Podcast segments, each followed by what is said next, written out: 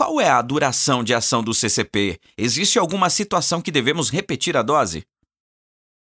A ação do complexo trombínico vai variar com as meia, suas meias vidas né, dos seus fatores de coagulação, né, que são 2, 7, 9 e 10.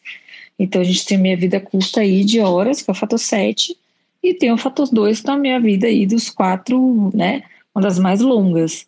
E a gente deve repetir a dose só no caso de você ter realmente o, o RNI ainda largado e você tiver sinais de sangramento, aí você está autorizado a repetir a dose.